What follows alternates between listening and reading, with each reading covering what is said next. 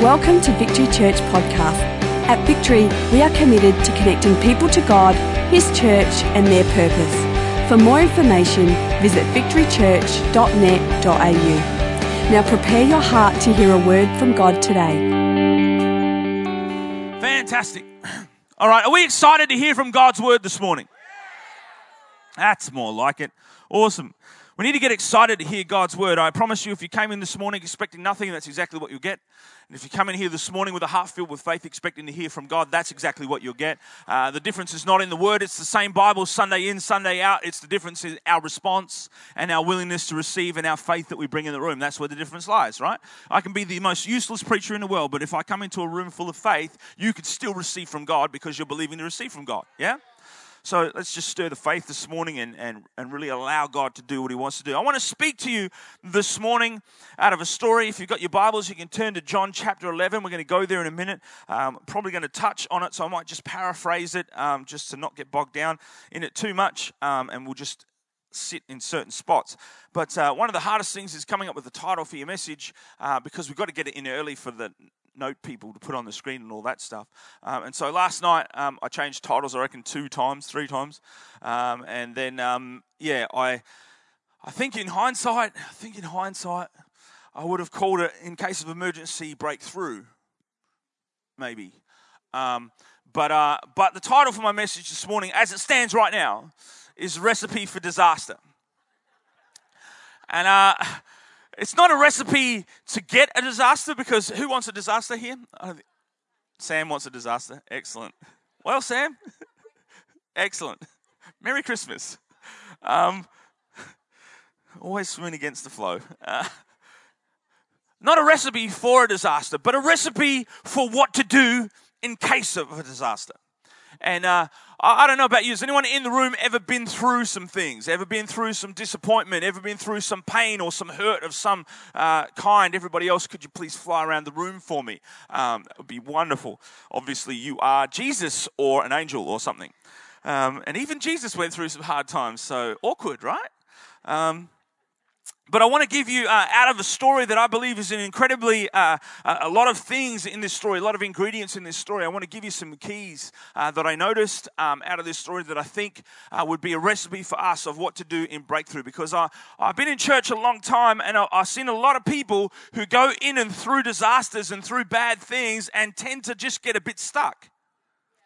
It seems like uh, uh, they're, they're going along and the, and the call of God is happening in their life, and you're like, man, they're going to go and do great things for God, and I, I can't wait to see them. We get all excited about the purposes of God for this purpose, person's life, and, and they're growing quickly, and there's all these amazing things happen, and then all of a sudden they hit something, and it's like it completely stalls.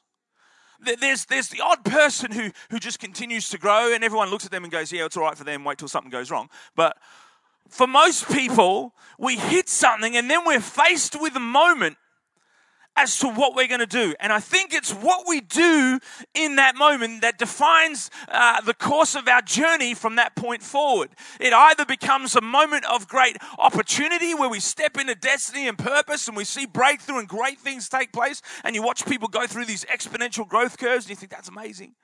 And we all think, oh, wow, isn't God good to them? But we don't realize they're wrestling with something in the private world, and it's their breakthrough that's actually taken them to another level, but that didn't come cheaply. Or or we stall completely, and you watch them, they, they do the church row thing, right? Where you start down the front, and then you get disappointed, and you move five rows back, and then you get hurt, and you move another five rows back, and then you move another, and then you're once every three weeks, and then you're just not there at all.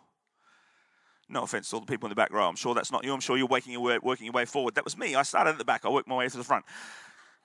But um, but uh, yeah, we actually did. Um, but uh, I, I want to share with you some thoughts out of this story, out of a, a story that contains a, a great message about uh, about disappointment. Uh, I don't think there's any greater disappointment than the disappointment that's in, contained in this story. Um, and then I think five keys or, or or earmarks, hallmarks for us to hold on to uh, that hopefully will challenge us and change the way that we do it, change the way that we look at it. Is that cool? So what do you do when it doesn't go the way that you thought it would? What do you do when you had in your head that everything was going to be a certain way? James spoke about this last week where he'd had his whole life planned out for him and then his wife passed away. And, and what do you do in that moment? How do you move forward in that moment? How do you cope with that uh, kind of a, a, a, an upheaval in your world where you, you had everything planned out and you thought it was going to be a certain way? You know, the difference between uh, what was delivered and what was expected, that's disappointment. Right there. And, and what we do with that, uh, I found it to be incredibly toxic to certain people, the way that they handle that. What do we do when we need to get victory and there doesn't seem to be a way to get victory? How do you hold on when hope is gone? And so uh, John chapter eleven is the story of a man called Lazarus. And it starts, it says, a man named Lazarus was sick. He lived in Bethany with his sisters Mary and Martha. This is Mary, who later poured an expensive perfume on the Lord's feet and wiped them with her hair. Her brother Lazarus was sick. So the sisters sent a message to Jesus telling him, Lord, your dear friend is very sick.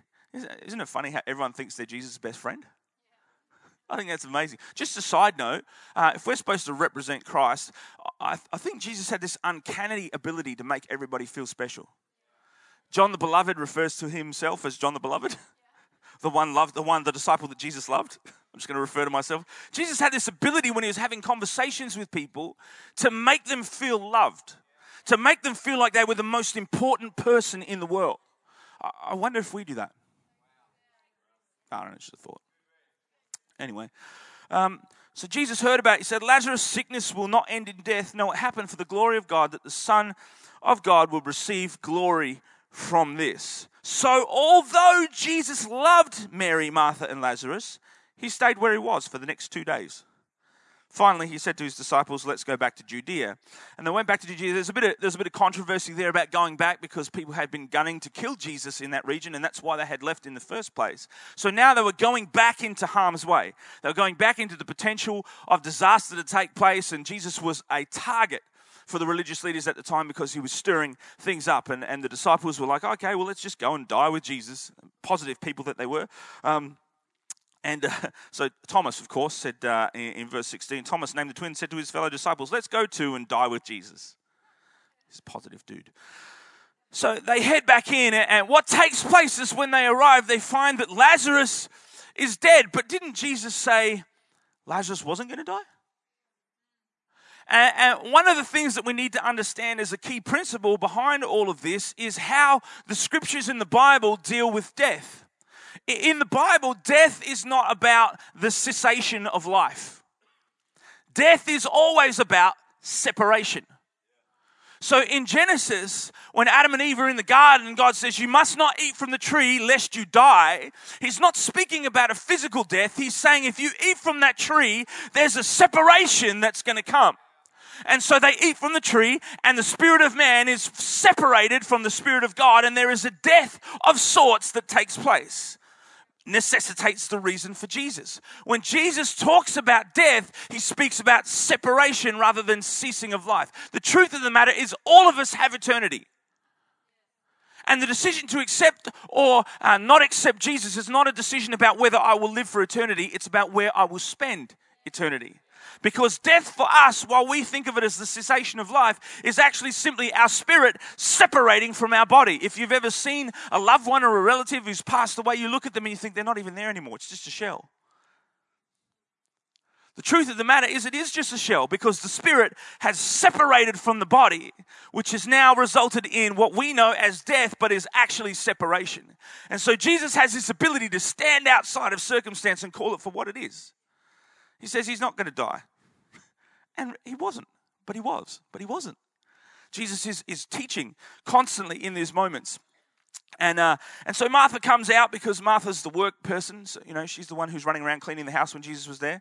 Um, so she comes out, oh, Jesus, Jesus, Jesus, because she's the busy one. And, and, and Mary's at home. Uh, she's the one who was at the feet of Jesus. So she's a little bit more laid back, right? Um, so she comes out and says, if you were here, my brother wouldn't have died. Great greeting. Awesome. Um, and then and then Mary hears, and so she comes running out from the house, and she says the same thing. If you were here, my brother wouldn't have died. And there's this moment of, of desperation and pain. And the truth of the matter is that Lazarus had been dead for four days. Oh, hang on a minute. Four days. So Jesus stayed for two days. So even if he'd left straight away, he still wouldn't have got there in time. Still wouldn't have got there in time. Even if he'd left straight away. And Jesus knew that. And all of those people that he continued to minister to for those two days would have missed out based on a guy who was dead, who was going to be dead anyway. And sometimes God's ability to stand outside and see more of the circumstance than we can see. Uh, I don't know about you. I have a theory that God's watch is broken. Because whilst he's never late, he's missed some really awesome opportunities to be early, right? When God finally moves and does something and you're like, couldn't you have done that six months ago? I've been killing myself here. I was, I was doing stuff. Thanks very much. And and I'm sure he's, he's building things, but at the time, we're losing our minds, right? We're going, come on, God, come on, it's really late. I think his watch is broken. And God has his own time schedule thing that he keeps, that he kind of sits outside of what we do and what's going on. And anyway, he arrives and, and in their mind, he's late. But in his mind, he's exactly on time. And he arrives at the situation and he's moved with compassion at their sorrow. And he says, where have you put him? And so they, they take him to the tomb and, and they, they notice that he's crying. The shortest verse in the Bible, Jesus wept. And they're all going, see how much he loved him. But some said, this man healed blind men. Couldn't he have held Lazarus from, helped Lazarus from dying? So there's, there's conversations that are happening where people are judging his motives and people are wondering what's up, what's up with Jesus. All this incredible stuff going on. Then Jesus uh, arrived at the tomb, at the cave with a stone rolled across its entrance. And he said, roll aside the stone. And Mary, uh, Martha, the dead man's sister, protested, Lord, he's been dead for four days. The smell will be terrible. And Jesus responded, didn't I tell you that you would see God's glory if you believed? So they rolled aside the stone, and Jesus looked up to heaven and said, Father, thank you for hearing me.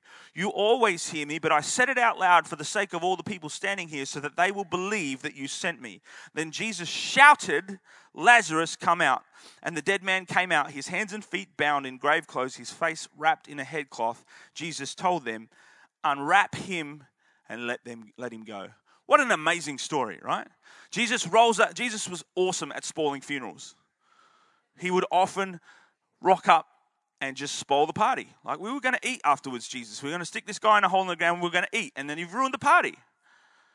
But he rolled up and he does this incredible, amazing thing. And so I want to talk to you about this story and just about a few of the things that jumped out at me as principles for us to live by when walking through times in life where it feels like things have died. If you've ever walked through a season in life where a hope or a dream or an aspiration or something that you believed was from God has died in some way in your life, what do you do? I'm going to tell you. So here we go. Point number one, recipe for disaster. Point number one, you need the right people. There's a bunch of different people in this story. There's, there's a group of people who were waiting at the house who were mourning with Mary and Martha. There's a group of people who had helped them wrap Lazarus up in his grave clothes and put him in the grave and roll the stone over the entrance, and they'd help with all the practical things. There's a group of people called the disciples who are like, oh, well, let's just go and die with Jesus anyway. There's Mary, there's Martha, there's all kinds of different people in this story, and there's only one person who actually matters, and that's Jesus. And, and what I discovered about the journey is, is you need to recognize who you have in your world when you go through crisis. Because the challenge is, right, there are one hundred fifty million people who want to stand with you, put an arm on your shoulder and go, there, there. And that's lovely, but it doesn't raise the dead.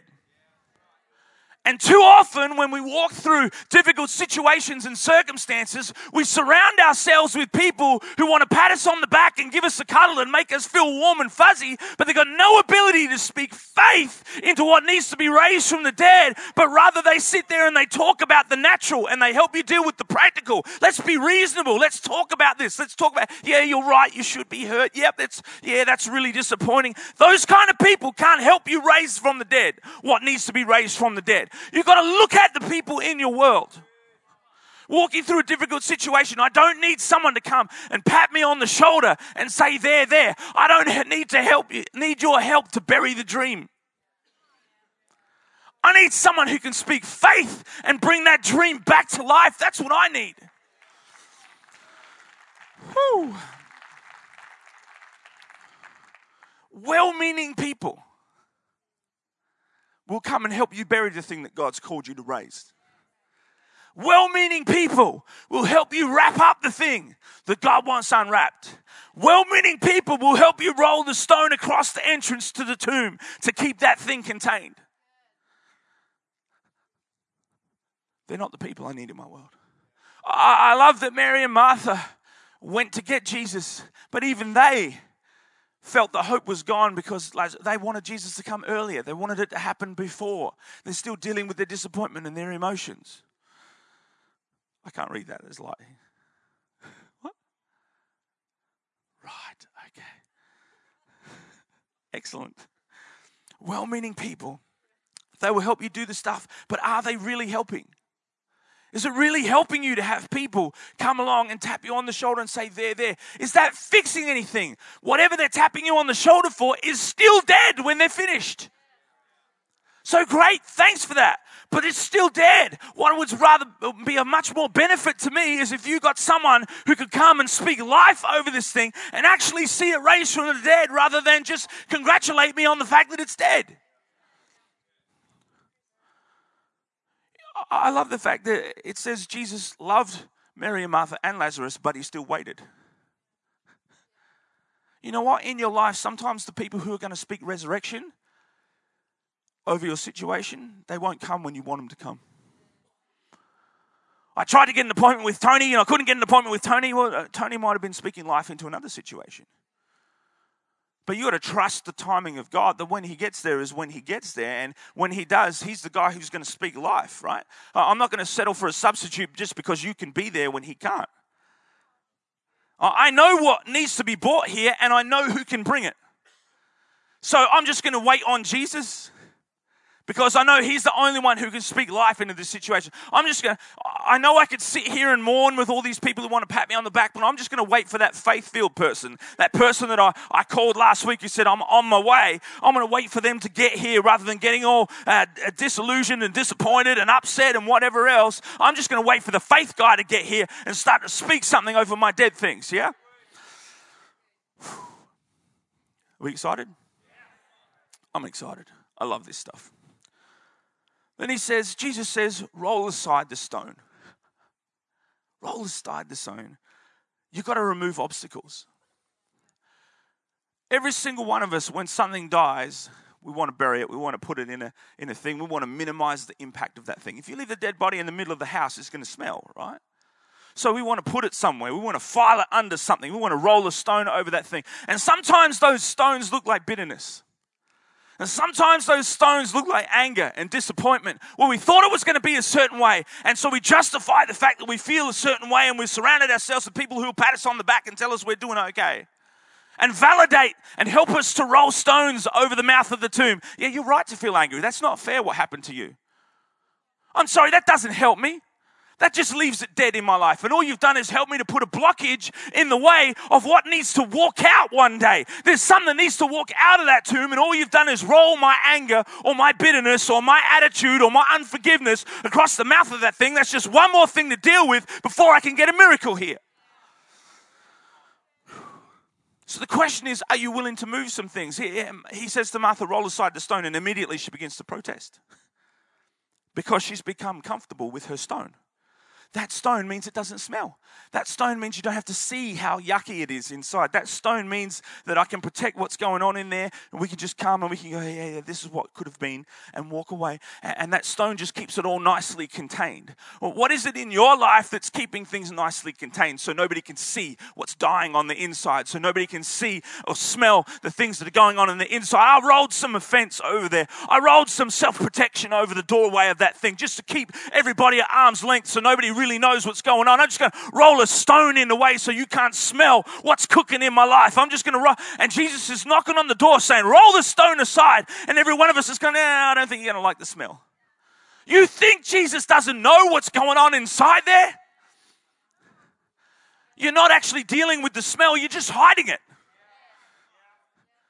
Whether the stone's there or the stone's not there, Lazarus still stinketh. King James Version. Lazarus smells one way or the other. So you may as well roll aside the stone and get some fresh air in there at the very least. And just maybe, just maybe, something's going to come walking out that you didn't expect. But nothing is walking out of there while the stone's in the way. So if you've got some anger, some resentment, some disappointment, some bitterness, some whatever you got, you've got to be willing to roll aside. See, Jesus did what they couldn't do, but he did ask them to do what they could do. I'll raise the dead, you roll the stone. And we're sitting there going, Jesus rolled the stone. He's, no, no, no, no. If I roll the stone, then you've got to raise the dead. It's a partnership. So if you want me to raise the dead, you better get to roll on that stone. You better deal with your sin. You better deal with your unforgiveness. You better deal with your unrepentant stuff. You better deal with your anger and your bitterness and your attitudes. You've got to roll aside the stone if you want me to speak life into something. Or you can try and speak life into it and I'll roll aside the stone, but uh, it's up to you.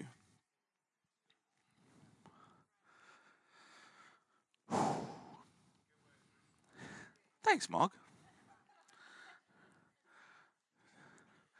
You know what? I, I'm okay for it to get worse before it gets better. I'm okay if my attitude stinks a bit, if it means we get some resurrection power happening. I'm okay if if it stinks up the atmosphere a bit. I'm, I'm all right with that because I'm willing to take that risk based on the faith that God might move. We're so busy protecting ourselves for fear of maybe what's happened before.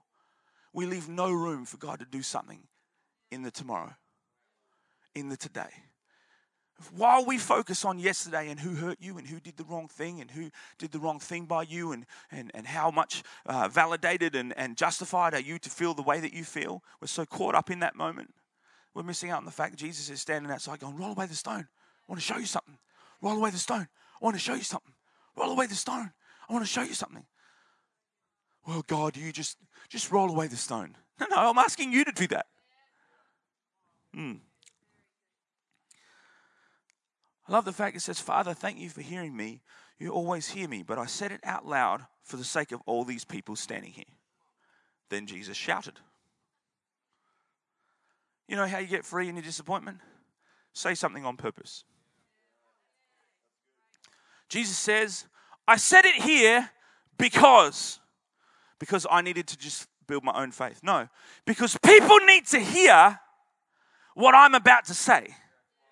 And, and if you've been in church for longer than about ten minutes, which most of you have because you've been here for the service this morning, if you've been in church for any kind of time, the truth of the matter is there is a world watching how you deal with your disappointment, how you speak in your situation. They're waiting to see what comes out of your mouth when times are tough, because anyone can preach the gospel when, bless me, Lord, I got money, I got job, my relationships are awesome. It's easy to talk faith in. What they want to know is, how does the rubber meet the road when disappointment kicks in? What does it look like when something dies in your life? And Jesus says, for you, I'm going to speak out loud and I'm going to say something on purpose. What am I going to say? I'm going to speak the now word of God over this situation. I'm going to call out to God. I'm not hyper faith. He doesn't call it like it isn't. He just says, this is how it's going to be. Yes, this is broken. Yes, that hurts. But God, say something on purpose. Open your mouth and say something on purpose. You've got to make room with what you say for God to do something. How you doing? Oh, you know. My grandma's like that, hey. Well, she used to be. She's got dementia now, so she doesn't do anything like that. But back in the day, you used to go visit my grandparents and my dad's mum. She's Italian. You go, how you going? And she'd go, oh, no, so good.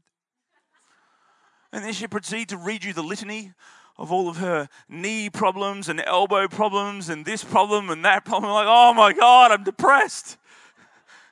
And I'm just visiting. You live here. It's crazy. You got to say something on purpose. So many times we go through situations and just whatever comes out, comes out. I'm mad at God and I'm this and I'm that. And what are you doing? What are you creating?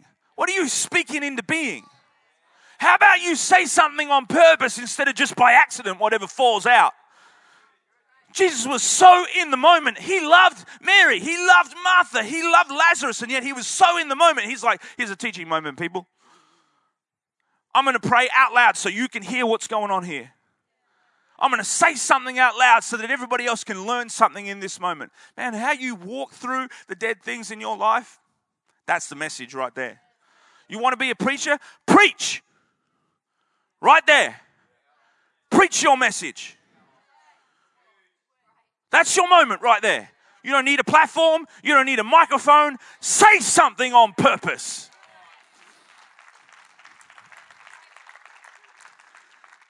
It's not, it's not always about you. I know we like to think that everything is about us because of our Western philosophy. Look after number one. It's not always about you. And sometimes things die in your life so that you can show people resurrection power. And we miss the moment because we just roll a stone over that sucker and change churches.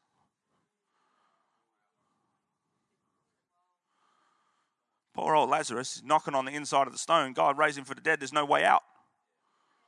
Because my bitterness is getting in the way. P S I'm not here anymore. I don't know, just saying. Mm, say something on purpose. Number four, I love this, right? The dead man came out, hands and feet bound in grave clothes and his face wrapped in a headcloth. And Jesus told them, unwrap him and let him go. We love the moment.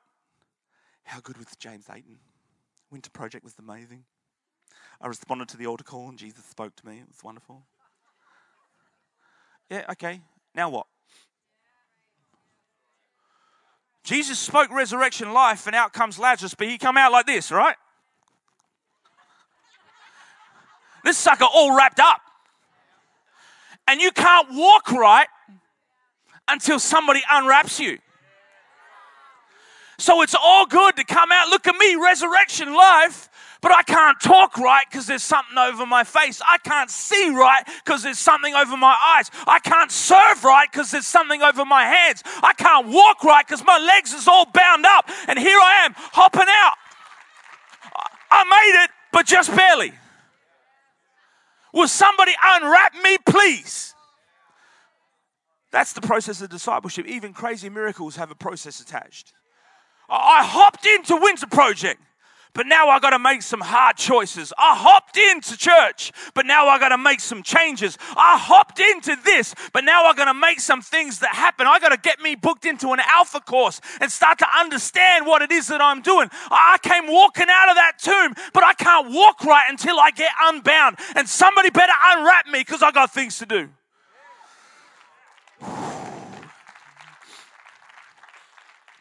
Bible says, beware of the sin that so easily trips us up and snares us, gets around our feet. Sometimes that sin is the sin you walked in with. It's all around your feet. It's all around your hands. And yep, you got resurrected. That's awesome. But if you want to live life and life to the full, you don't just want to get resurrected. You got to get unwrapped, baby. Those Christmas presents look awesome, but as long as they stay wrapped, they ain't doing anything for me. We unwrap that sucker and then we can use what's inside. You got to get out, but you got to unwrap. And that's the process. That's why we need church. That's why we need Alpha.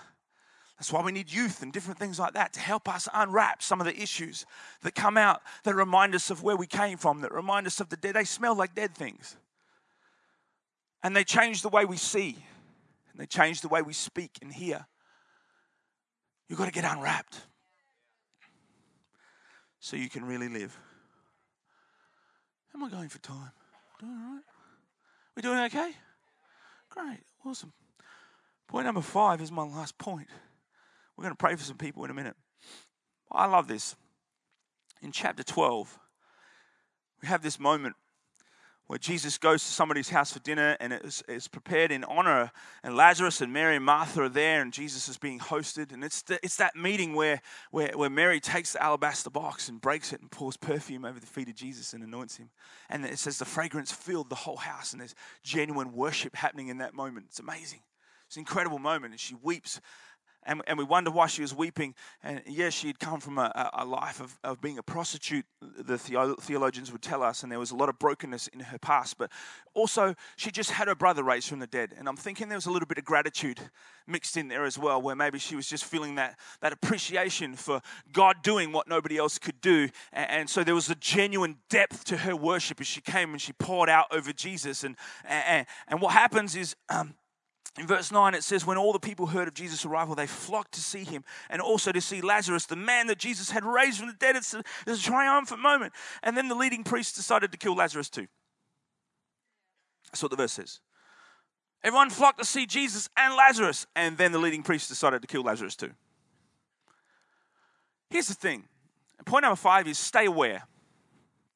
Stay aware of what? Stay aware that when you were in the tomb and wrapped up in stuff, you were a lot easier to manage. When you were in the tomb and you were wrapped up in stuff, you didn't highlight my apathy in church on Sunday. When you were in the tomb and you were wrapped up, I could say that you stink. Don't roll aside the stone, they stink. But now that you're out and you're walking about, your passion, your conviction, the very presence of you highlights the fact that God is doing something, which highlights the fact that I'm not.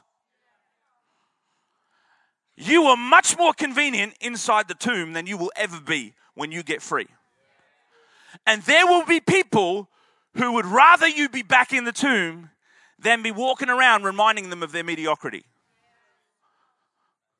So whenever you get free of something, just watch.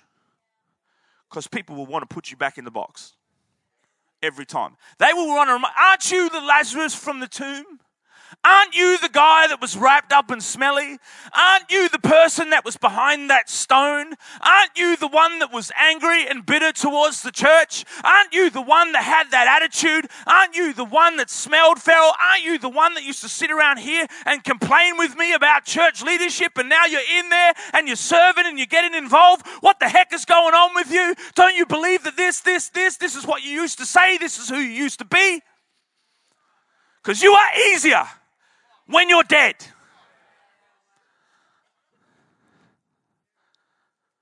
You got to stay away. There will always be things that want to take you back to where you're easier to manage and easier to contain. It's interesting to me that in an atmosphere of genuine worship and gratitude, all the rubbish rises to the top. In, in that one verse, we have Mary pouring it out and Judas reacts. And shortly after, all the Pharisees demonstrate what's inside of them. Just a challenge, if I may. Just another one. Um, when we're in worship and negativity comes, don't look at Jesus. Look at you. Why? What, what, what does it look like if Judas goes, why am I reacting to this worship? Why am I upset by this extravagant display? What is it in me that's the problem? But no, he looks, oh, you could have given the money to the poor, and we super spiritualize the fact that we have an attitude problem. What does it look like if we look internally at that moment? Rather than trying to kill Jesus, maybe I should try and kill me. Not literally, but figuratively. Maybe it's some of me that needs to die, rather than put somebody who's passionately on fire back in their box. I would rather tame a fanatic than raise the dead any day, right? Here's, here's the thing. There's a scripture in the Old Testament where David brings the presence of God into the city and he starts dancing around like a crazy person. And his skirt jumps up and everyone sees his butt cheeks. And his wife is looking down from the window, and the Bible says she despised him in her heart. Why? Because the passion in his worship highlighted something in her. But you know what's interesting? The Bible says from that day forward, she never bore any children. How you approach other people and their passion towards God can affect how you reproduce. Never despise somebody else's passion. Never despise somebody else's breakthrough. Never try and put somebody back in the grave that Jesus called them out of.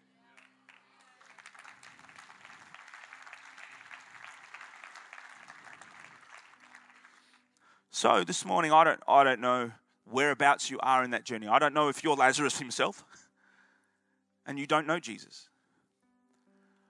He's calling you out. This church is designed to roll aside, aside some stones, maybe some stones of preconceptions of what you thought church was about. Maybe some stones of hurts with other churches or different things that have happened. We designed this church with you in mind to try and roll aside what we could of those preconceptions that maybe would alienate you and keep you from God. And God is calling you out of, of, of wherever you're at right now and saying, you can come with me, there's life and life to the full. I want to unwrap you. I want you to walk right. I want you to talk right. I want you to, uh, to have this amazing freedom. And you don't even realize what you're bound up in yet, but God wants to set you free for some stuff. He has great purpose and destiny for your life. Wants to do amazing things in and through you. And that might be you. And I have a feeling there's probably a few people like that here, but I think more people like this, that you've got stuff in your life that you thought was going to be a certain way, and it didn't work out the way you thought. And you prayed, and you called on Jesus, and he took longer than you anticipated to get here. But he's here. And in the meantime, you wrapped that thing up and you buried it. And you rolled a stone across the front of it. And maybe that stone is bitterness or unforgiveness or just pain and hurt. Maybe you've withdrawn and pulled away. And that's your stone. You don't want anyone to smell what's going on. I'm here to tell you that Jesus is standing outside your tomb. And he's shouting. Notice Jesus didn't whisper. He shouted. He didn't leave much room, right? You, you shout something and you declare something. You, you're taking a risk because everyone can hear it when you shout. And when you call out to God and say, God, raise this thing from the dead. There's always that little voice in the back of your head that says, what if he doesn't? You're going to look like an idiot. Oh, I'd rather die shouting than wondering. I know that God is standing outside of your tomb this morning and he's calling that thing that you've buried. He's calling it out. You've got to roll aside some stones though. And even when it does come out, it's going to need some unwrapping. And habits are going to mean that you want to put it back in the box every now and again. But this is a moment where you have the ability to roll aside some stones. So come out. I refuse to let the dream die. I'm going to hold on. I don't care if it smells. I'm leaving the door open. Yeah? Thank you for taking the time to listen. If you have any questions, please email us at admin at victory church dot net dot a u.